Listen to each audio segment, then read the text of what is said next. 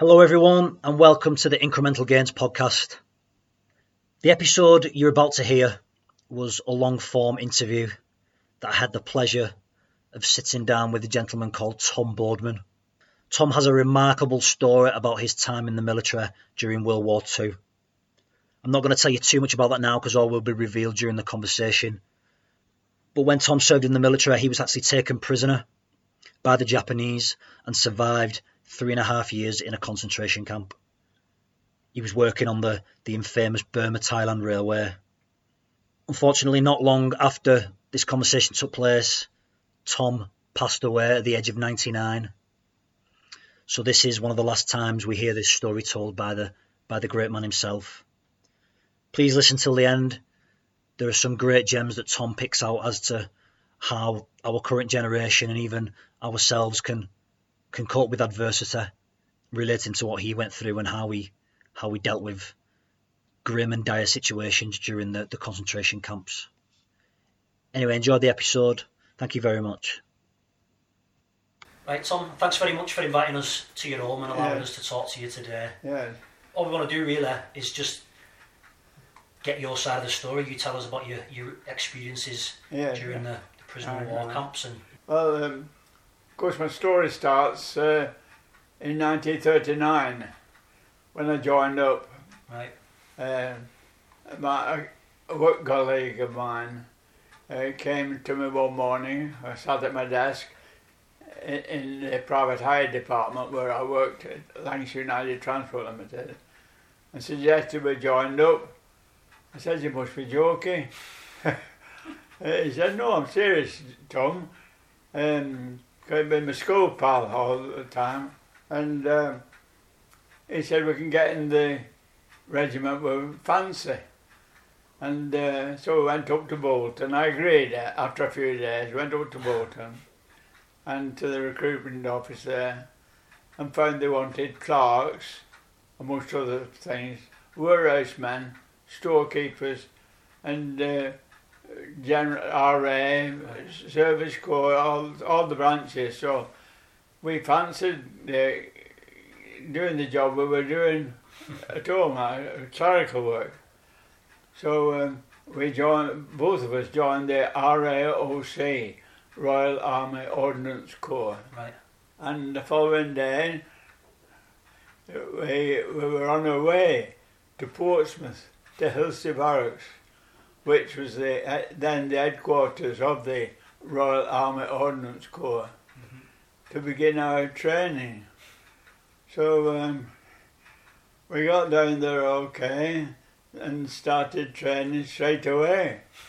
And uh, we found ourselves in the ammunition depot supplies line. And after training there, we were posted to Corsham in Wiltshire, right. with a, a, big underground mine of. Um, it was baffling, really. It was it, built into the hillside round uh, Corsham, the hillside of Wiltshire and there's all sorts of ammunition, everything you could mm. think of. And it's a secret. Nobody really knew about it. But it was the main supply depot uh, for the army. All right. Wow. So, uh, anyway, we, we did that, and uh, we were both in this Corsham depot for about 12 months. Mm-hmm. And then we got split up which was always a liability. And John was moved to a, a small ammunition depot in Shropshire. And um, I was put on a posting abroad without knowing where we were going to. However, uh, we parted company, me and John, and uh, he was eventually uh, discharged from the army because of ulcers in his stomach. I continued with the ammunition services and uh, we went to Nottingham on a, a, a leave to uh, prior to going uh, abroad. However, in March 1941, uh, we were posted aside abroad and we went to Liverpool to join a convoy of uh, vessels, destroyers, and all told about 30 odd vessels in this convoy going abroad. Some knew where they were going, but we didn't know where we were going. So we were on the Duchess of York and uh, eventually sailed uh, one misty morning and uh, headed in the direction of America for four or five days, avoiding the submarines of the Germans.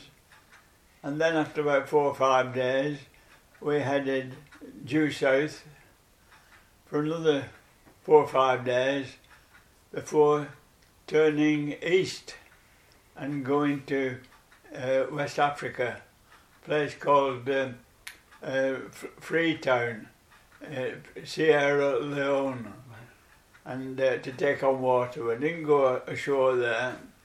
It was so blistering hot, too. Uh, the warmest place I've ever been to, including POW life. For a few days, took on. Then we went south to Cape Town. After convoy went to uh, Cape Town and half of it went to Durban, where we had a week's leave, as it were. We, we could go ashore, and the locals of Cape Town used to line up with their taxis and cars and, and take us around the area, showing us what it was like around there. Well, after that, we went to, we rejoined our boats, and the convoy split, in, split up into two. Half of it went to the Middle East, and the other half went up to Burma, to um, Bombay, in India. And then uh, we uh, woke up one morning uh, to be told we were on our way to Singapore. There was no war out there, Singapore, at the time. So off we went and uh, went down to Colombo and eventually to Singapore, Keppel Harbour, where we arrived early in May 1941. Of course, there's no war out there, as I say. We couldn't believe it. Uh, there was plenty of food, uh, we had good accommodation, and uh, we, we started to get used to Singapore. And um, I was being a sportsman, I was playing tennis, cricket, football in the regimental uh, leagues that they had out there because there's already a lot of men out there doing nothing really, on the train for the Japanese invasion, even when it came. And uh, quite honestly, we didn't think it was ever going to come, but it did. On the 8th of December uh, 1941, the Japanese, as you were, bombed Pearl Harbor. At the same time, they invaded northern Malaya, which is part and parcel of the Malay peninsula that leads to Singapore. And they decided that that was the way they're going to take Singapore, and go overland. So it was a, it's a, like a long peninsula and they were coming through the jungles and uh, rubber plantations and then going out to sea in boats or coming round lower down. Mm. So they were encircling the troops who were already up there. And uh, we were sending ammunition up to them, of course, keeping them supplied because I was in the base ordnance depot in Singapore, which is actually on the island. Singapore is, is an island actually, fairly small, but still still large enough. And um, they were fighting a losing battle because by this time the, the Prince of Wales had been sunk. Their, the, their air forces were practically non-existent as far as we were concerned. And they had uh, tanks, and uh, most of our troops were using single shot uh, Enfield rifles, and uh, the Japanese had automatics. You see, so although, there was enough men out there, we, we weren't equipped Yeah. efficiently, really, to stop the rot. So slowly but surely, it was uh, unstoppable. They crept down uh, Malaya to uh, Singapore. We, we put up quite a bit of resistance there because they had to cross what's called the Johor Straits, uh, which is a, a, a, a, water that sur- surrounds Singapore and uh, we put a stop to it for a few days. But we're now in, we're, we're getting into January and February now of, of, of 40, 42. And um, uh,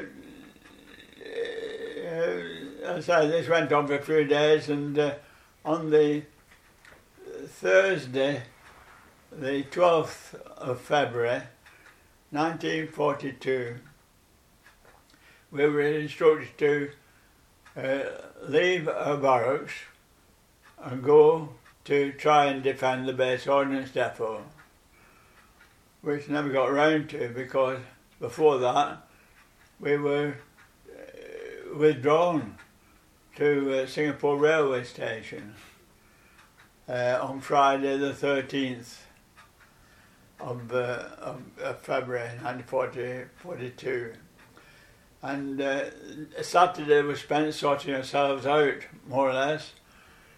There, there, there are a few ships still left that they could move people.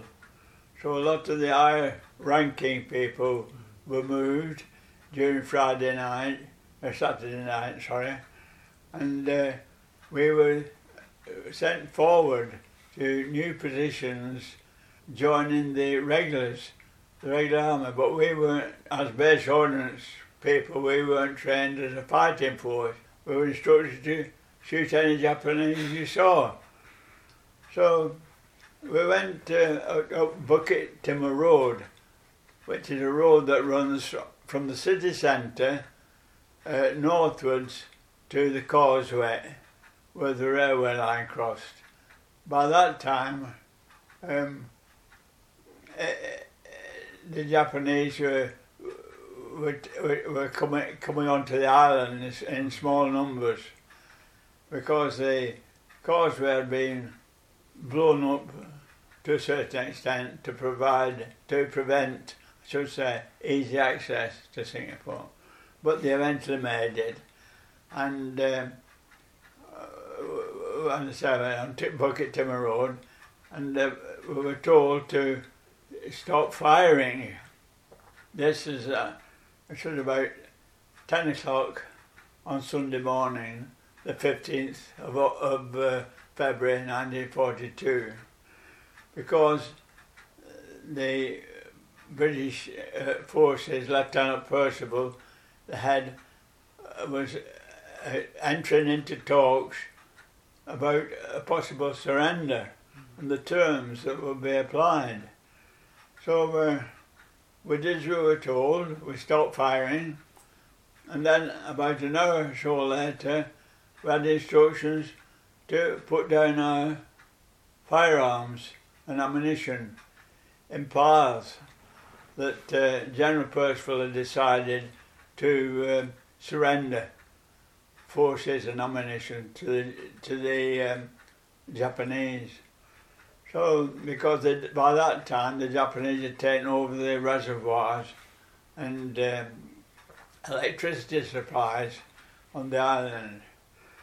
So, uh, the following day we were told to go to the centre of, of uh, Singapore City where they had what they call a padang, which is a, a vast open space right. of, of, grassland.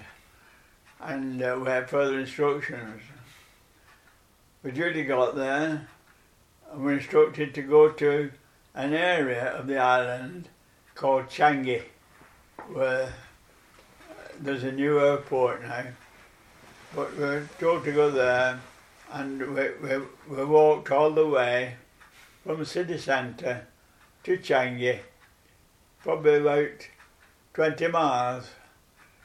And, and when we got there, we were absolutely demoralised and tired out and more or less uh, lay down where we could get and had a good sleep. Again, waiting for further instructions. Uh, which duly arrived, which uh, said that we had to stay where we were, uh, find accommodation, and uh, we were captives. So uh, uh, we did that, and uh, we got used to eating rice. Because the food we were getting, by that time we were pretty hungry because we'd not seen a decent meal for ages. The cook started to try and cook rice. And uh, we had all sorts of concoctions.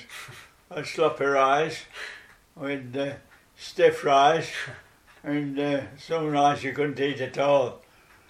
But uh, they eventually got to know how to cook it, steam it, and uh, it wasn't too bad in, in Changi because there was still quite an, a lot of food on the island of uh, Singapore. It was very well stocked with food, and uh, we didn't live too badly then.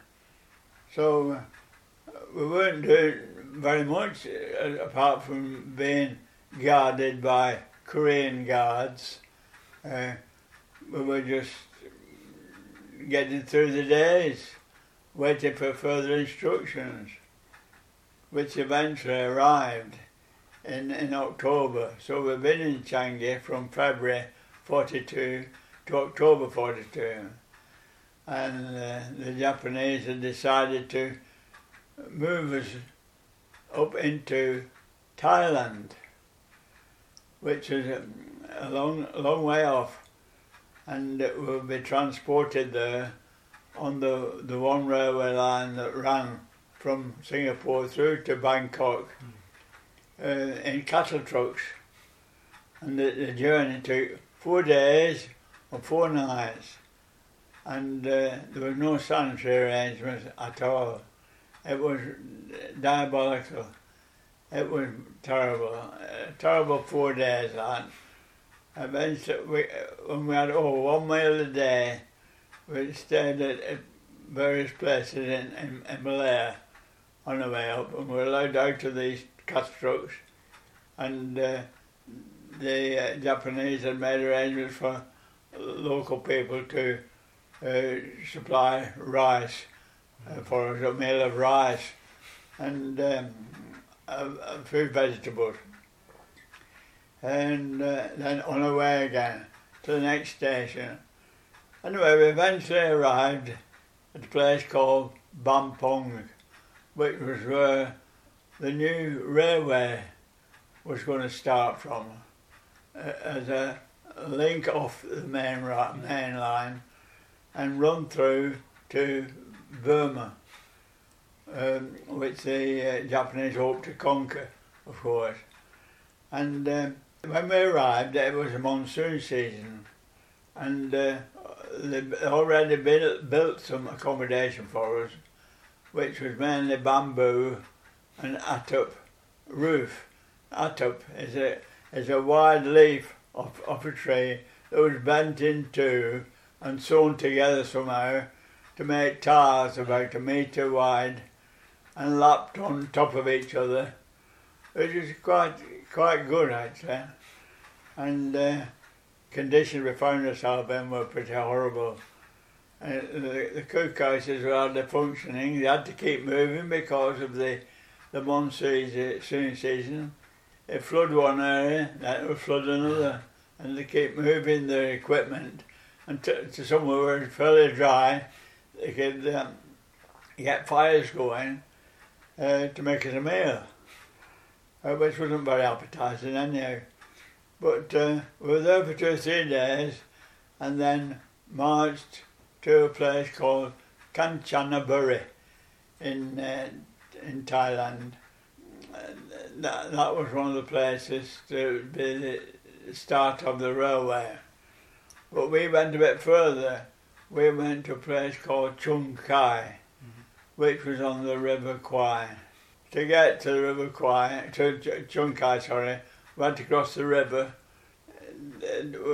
We could get just about get across without drowning.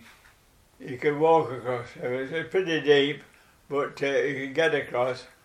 And uh, we got to Chung Kai, where they'd already prepared uh, accommodation, as I've described, made out of bamboo poles right. and atap roof tops. We were told that's going to be our base camp.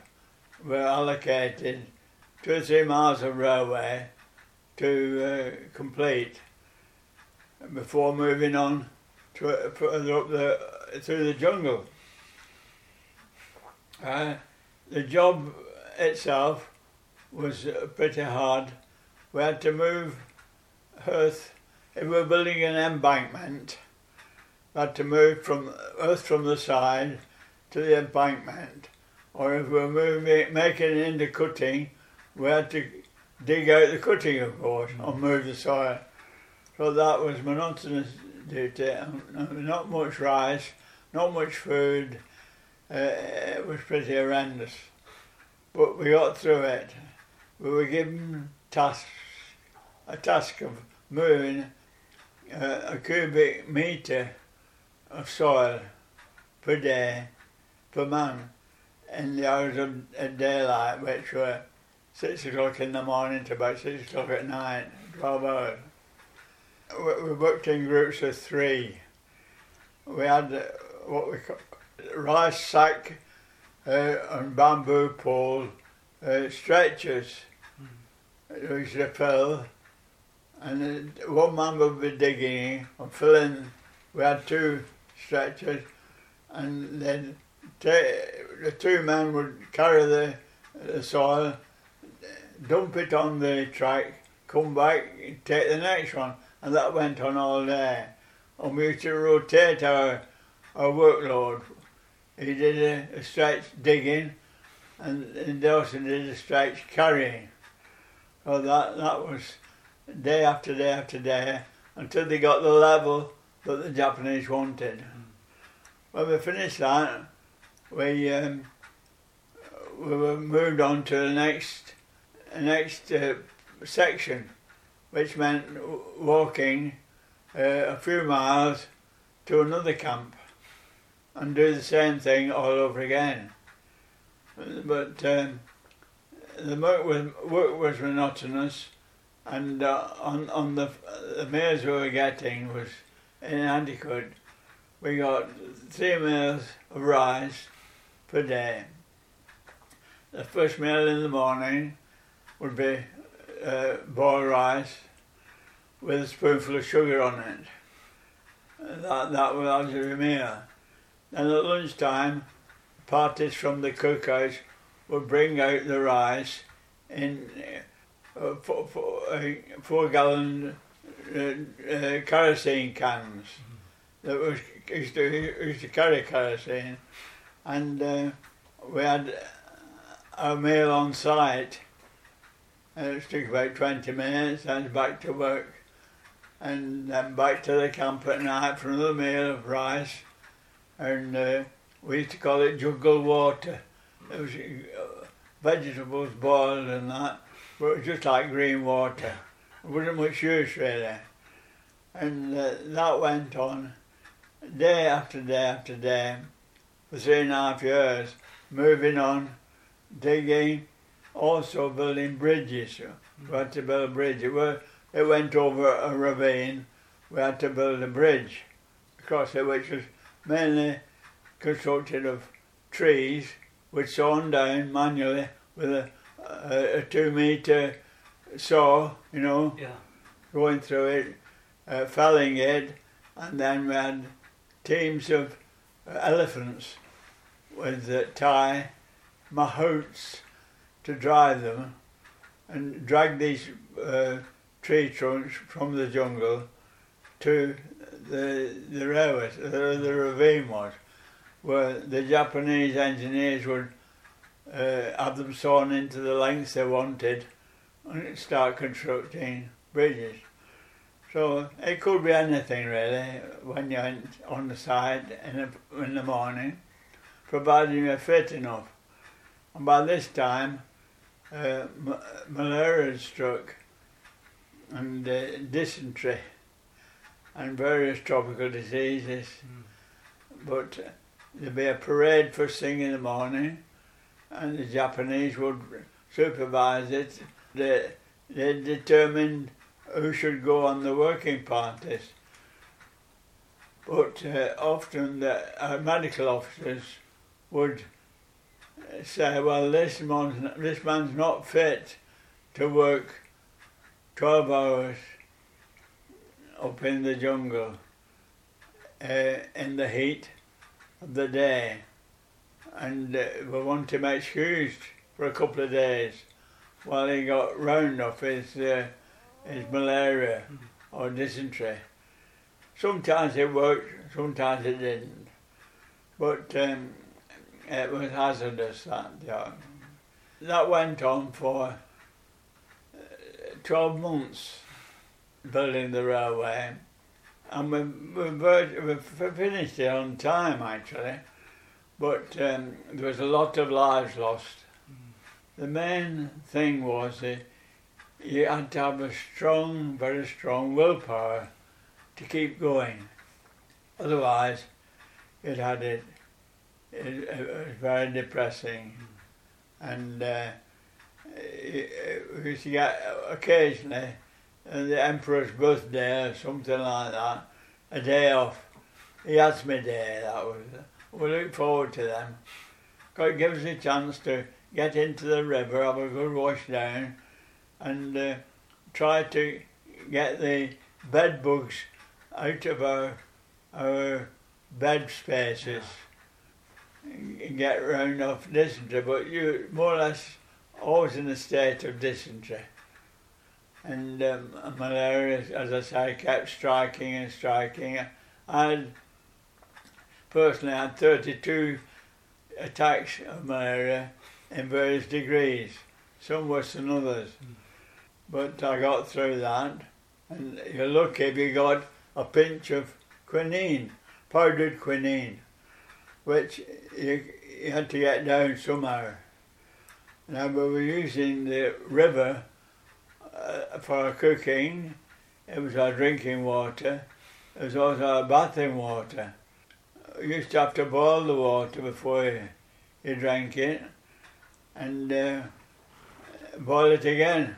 Mm. And then to be sure, boil it again because that was the main source of problems with, with uh, your bowels. And uh, uh, it was a, a, question of survival, really, survival of the fittest. How did you cope mentally with all that then? To endure all that?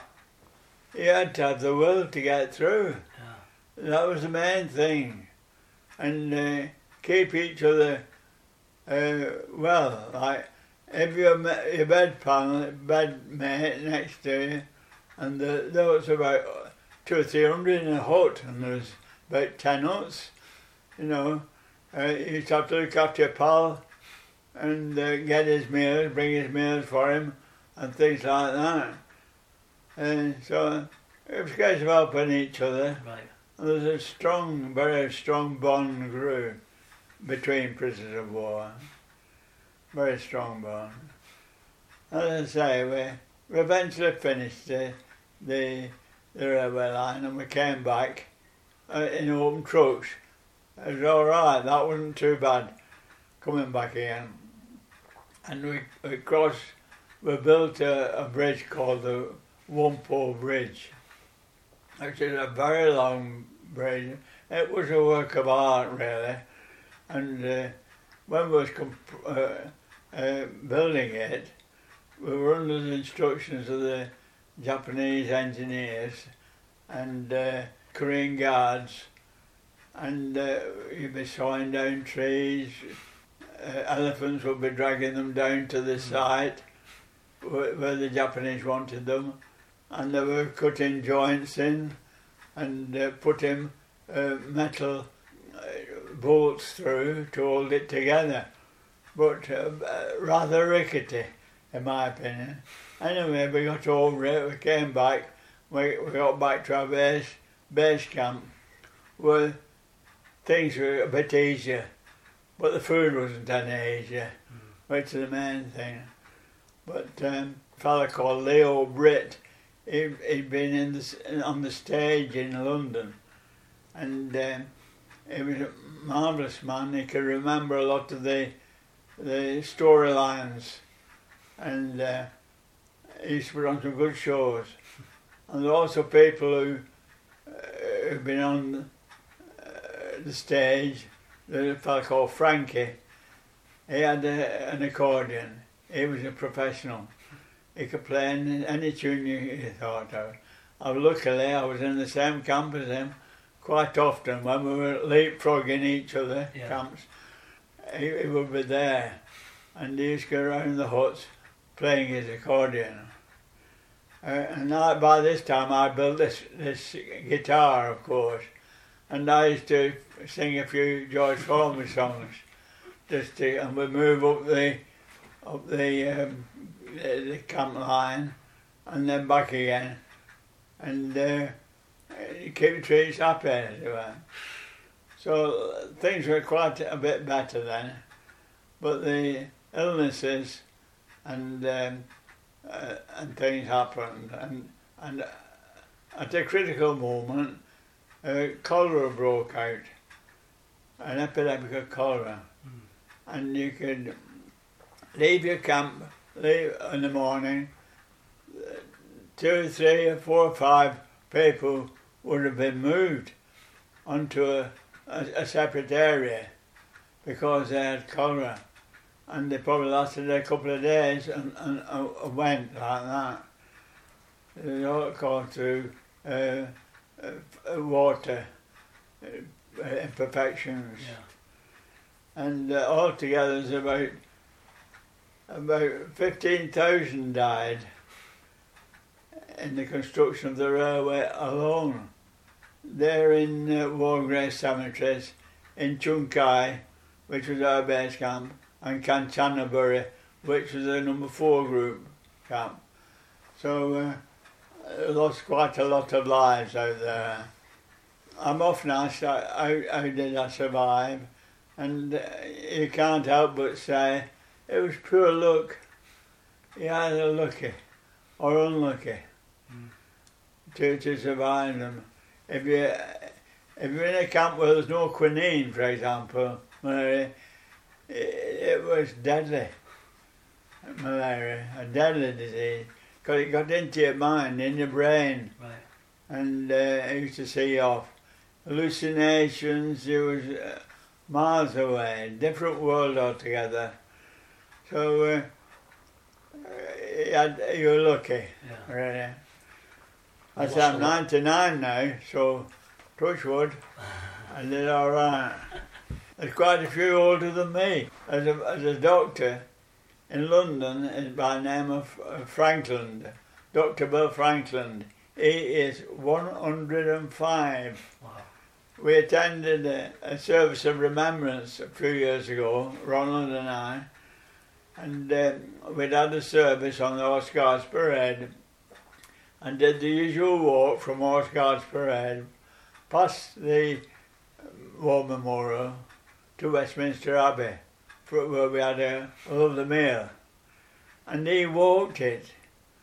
And Ronald was pushing me in, in uh, wheelchair. uh, wheelchairs I've got. I, I think I lost my legs and on the tennis courts at Leigh on, on football field because I was mad on sport. Right. I used to play tennis uh, three or four times a, a week and I'd chase anything to get it back and not realising my legs would give way eventually, which they have. Uh, that's more saw, saw the, the railway finish. Now, there's so many people still left that the Japanese decided to give us another war effort. That was building airstrips for the uh, fighter craft to alight, take off and alight from mm-hmm. In in Thailand. I was given one along with hundreds of others, of course, in southern Thailand. And uh, that wasn't a bad journey. We were decent, we were still on open trucks, but they weren't ex-cattle trucks, and then they used to stop for toilets and things like that.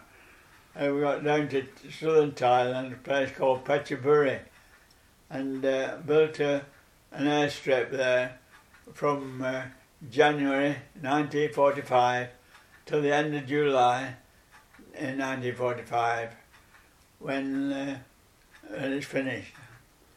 Of course, the war finished a few weeks after, and uh, the first plane to arrive was in Dakota, and uh, we flew from there to Rangoon, where we went into uh, the various medical hospitals there and uh, give the once over and uh, allotted for uh, trips back to England.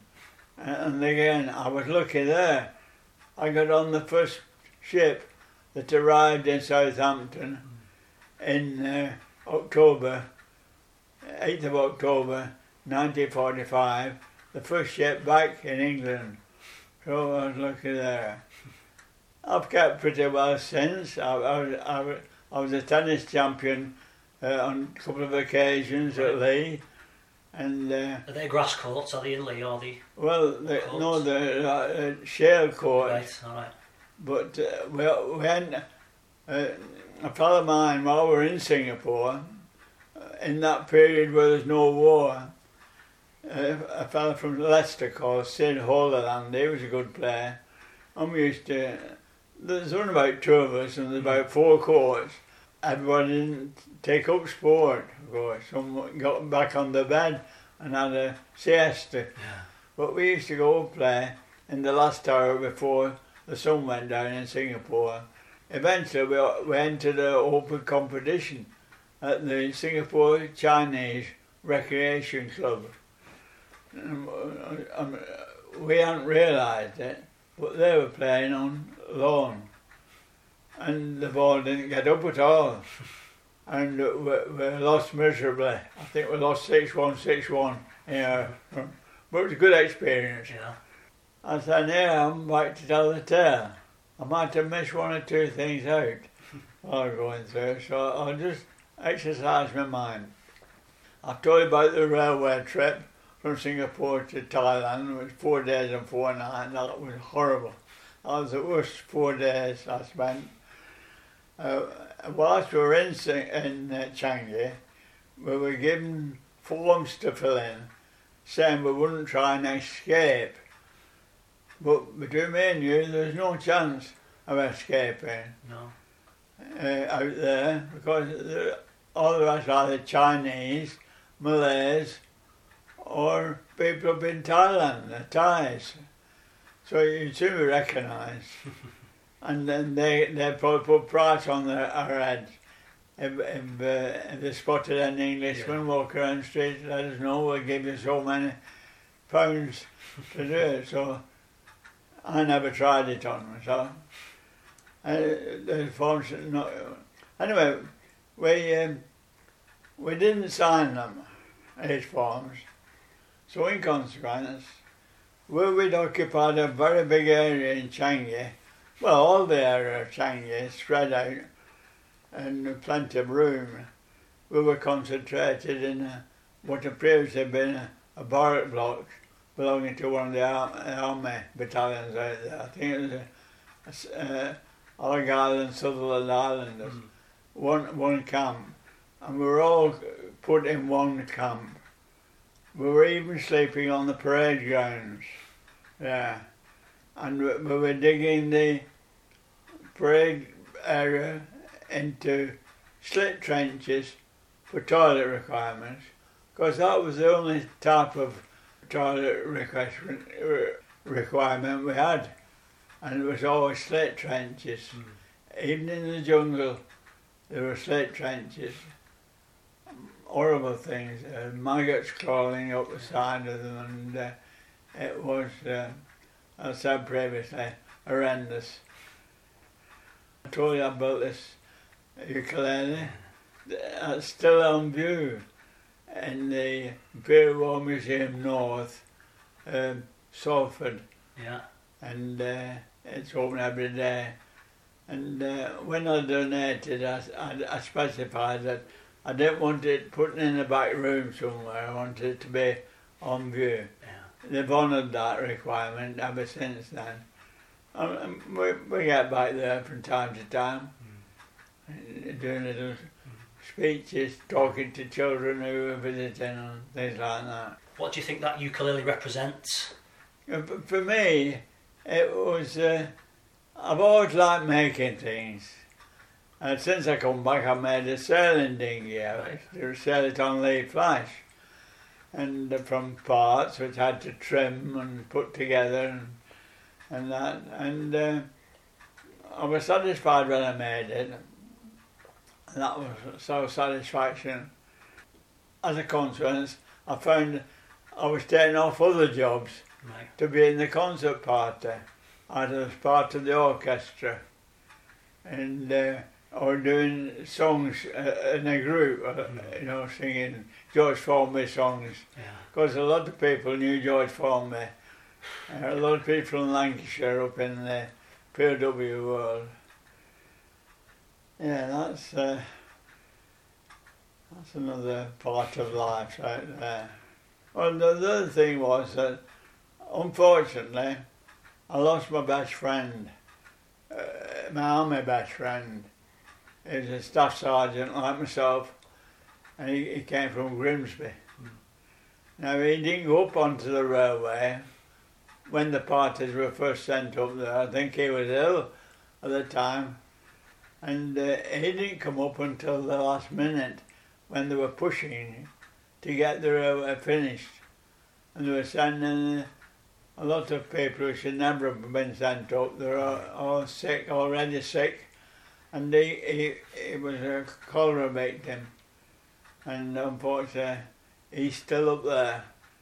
He was cremated up in Thailand because they, they used to burn all the cholera victims. Hmm. It was so serious right there. So, Have you ever had the opportunity to go back? yes, I've been back twice. Yeah. I, I did a, a movie and I've also done about five or six albums of photographs out there visiting the War Grave Commission's Right. uh, uh, graves which are uh, immaculately maintained out there. And they have the record of Les, uh, um, his death uh, up, up in the town. It was near the Burma border then. Right. I never got to the Burma border. The furthest I got was the two, what they call 226 kilometre camp. Because there's no, no, no uh, villages or towns up in the, in, in Thailand, especially up in the north, because the Thais and the Burmese don't get on very well together. He got a bit further than me, but unfortunately he didn't come back, poor Les. He was a great pal of mine we used to, uh, again, going back to the uh, period when there was no war out there, we used to go out at night and a cinema called the Cathay, and there were the first, first class films. They were always up to date.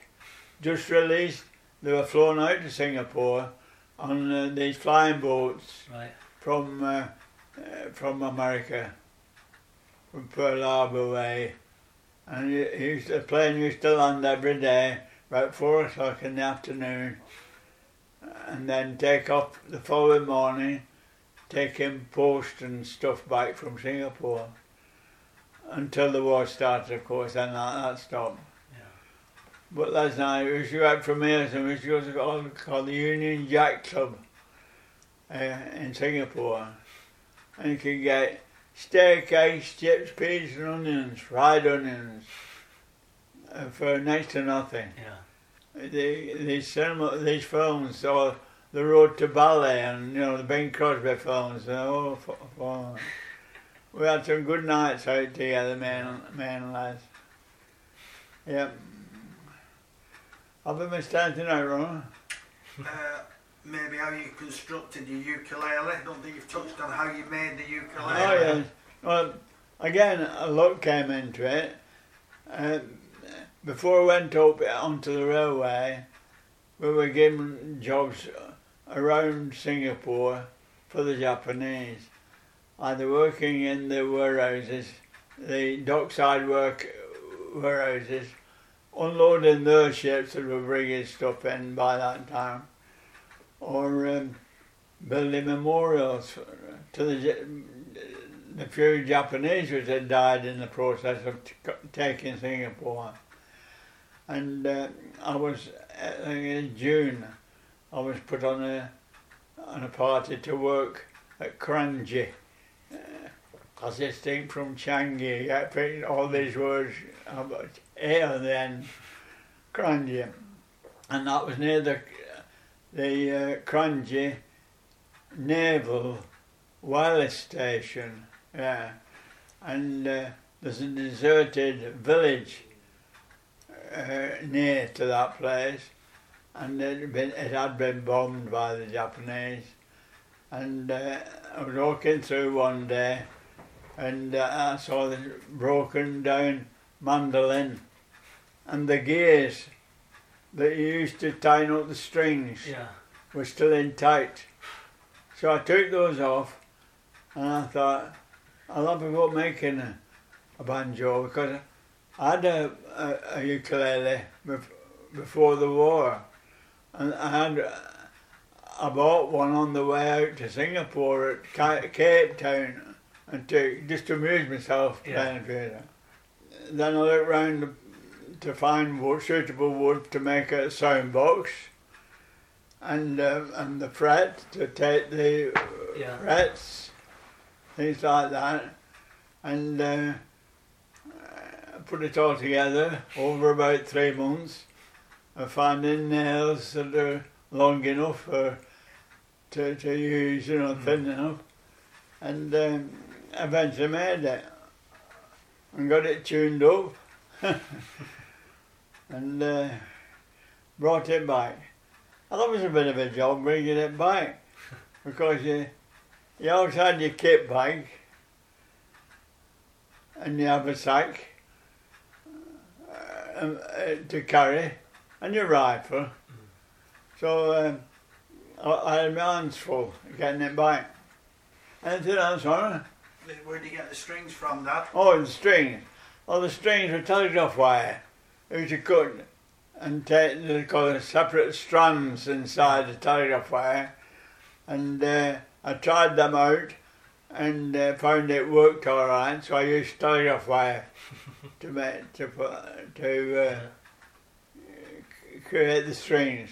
The bridges those are easy to make the bridges on a wooden with four slots on for the four strings and uh, no, problem there. Did you have to tune it by ear? Yes, that's tune it by right, ear? yeah. And uh, uh, GCAA are the, the, the notes of the four strings Right. you. And uh, used to sing, used to tune it to the tune of My Dog's Got Fleas. My dog's got fleas. and used to turn, you know. And then you could tell when they played the chord whether it was right or not. You know, Yeah, it's yeah. either flat to sharp or something like that. That's more or less the, the end of my experiences. Yeah. The worst thing was the food, of course, and the intolerable work Mm. load, working through monsoon seasons. It would, the saw wouldn't come off your spade, you know. Oh, I know, uh, it's a meter stick. Um, each guard had what they called a meter stick, and when we finished our task, or thought we'd finished our task for the day, we'd tell them we'd finished, and uh, they'd measure it, and uh, it'd be three cubic meters, of course, if it was right. But if it was wrong, that was it. Out come the stick, it became a beating stick. They bash you on the back with this meter stick.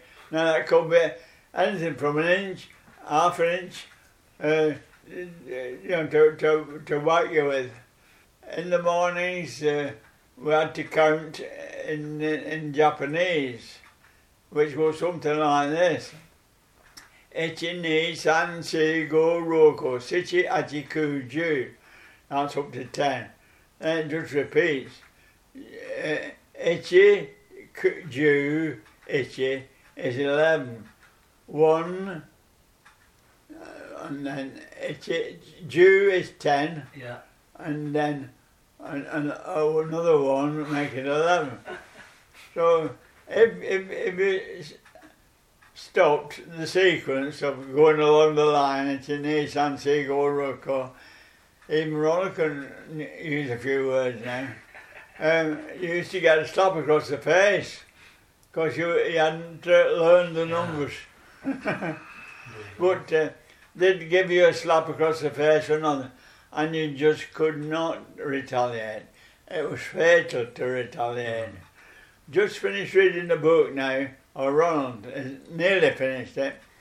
It'd been written by Colonel Owtram, who was the, the colonel in charge of uh, Chung Kai, and uh, or less confirms what I've just told you, really Yeah. the the the the senior uh, officers were moved to Taiwan or somewhere, and the, the lieutenant colonels and below were taken prisoners of war with us, Right. and they suffered the same anxieties and illnesses that we did. And Ronald's enjoyed reading that, haven't you? Yeah, I read it to him because of his eyes. He reads me a couple read- of chapters each day. I've day. read loads of books and Dad has, and that's the best account, true to life. All right. Confirm what my dad's told you. Right. I'm- It's not I'll write that down it's not before we one- go that one. only- um, that's- That's the one. Have you any further questions, John? I just want to ask you one thing. What Pardon? you've obviously been through a lot of tough times. What advice have you got? Any advice what you give people who are going through any tough times or dealing with difficult thi- I'm not difficulties? beginning one. I'm not beginning. Can, can I? Can, will Yeah, yeah, yeah. that's Yeah, fine. He's asking you, have you any advice you can give to people who are going through tough times, given what you've been through? Well, it- it's very difficult and, uh, because you don't know the exact circumstances. Yeah, of course. But the the thing is, is to is, is to keep strong, keep uh, goodwill. Things can change, and you can probably them change if you you've got the willpower and the ambition to to improve life that you're suffering at the present time. But that's the the main thing. Um, our motto, uh, this uh, um, association, Forest Primore, is to keep going the spirit that kept us going. So this is quite a good motto Yeah, yeah. when you come to think about it and what you experience. You had, had that spirit to keep going, that willpower. And uh, it's been a good association, that. It's only just now that the the um, small uh, branches are closing down, Right. and there's not a lot of us left, of course, now. Mainly ni- all in the nineties, Hmm. and uh, I, I was more or less suffered the same things because we all suffer the same. Yeah. There's no discrimination. You all suffer the same. Illness, illnesses, lack of food. Yes, it was it was a grim, grim life. I wouldn't like to go through it again, but uh, I got through it. Well, you did it, so we don't have to go through it again. Yes, Oh. that's right. Yeah. Well, it's amazing, an amazing story, Tom, and thanks for letting us uh, yes, all right. come in and listen to you talk. Yes, I'd, uh, yeah. I hope you all enjoyed that conversation. Tom telling us all about what he endured during World War II and how he came through it and the mindset that he used. Um, I'd like to personally thank Ron Boardman, Tom's son, for allowing us and giving us permission to use this this audio um, to put the conversation out into the wider world for other people to try and benefit from it. I think there are points in there that we can all take away and use in our lives when dealing with any kind of adversity or stress. Thank you very much to the Boardman family again for letting us use it. Thank you, and we'll see you next time.